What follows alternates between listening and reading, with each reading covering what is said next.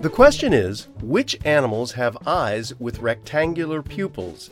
Choose from the following great white sharks, goats, lions, or ostriches. And the answer is goats.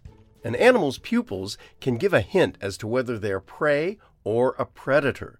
Predatory animals tend to have vertical slit pupils, while herbivores that are prey for other animals, like goats, usually have horizontal pupils. You know, when I fell asleep in class, I was a horizontal pupil. Tamika, goats have a terrible reputation. They eat garbage, they smell bad, and they make that dreadful bleating sound. Why should I feel sorry for them? Oh, take it easy on the cute goat. you know, I thought about owning one before. Really? I did. They seem like they would make useful outdoor pets. There are so many breeds from the alpine goat, which is really good for milking, to the cashmere goat, which is raised for its wool. You know, goats are found all over the world, from the USA to Asia, and bred for many different reasons. Now, there are about 200 breeds of them and about 450 million goats worldwide.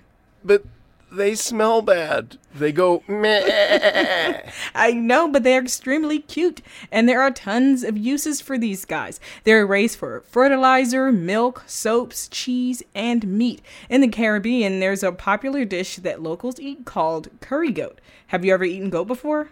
Uh, I have once actually. Uh, uh, uh, the great Broadway actor Andre de Shields had a party at his house once, and he made curried goat, which, as I remember, had all kinds of lime in it, fresh lime. hmm Good for you. You know, goat is slightly fatty, rich in flavor, and has to be slow cooked because the meat can be tough.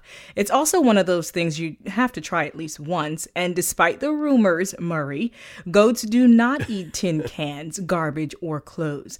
They're very curious and they'll chew on some of those things, but they won't eat them.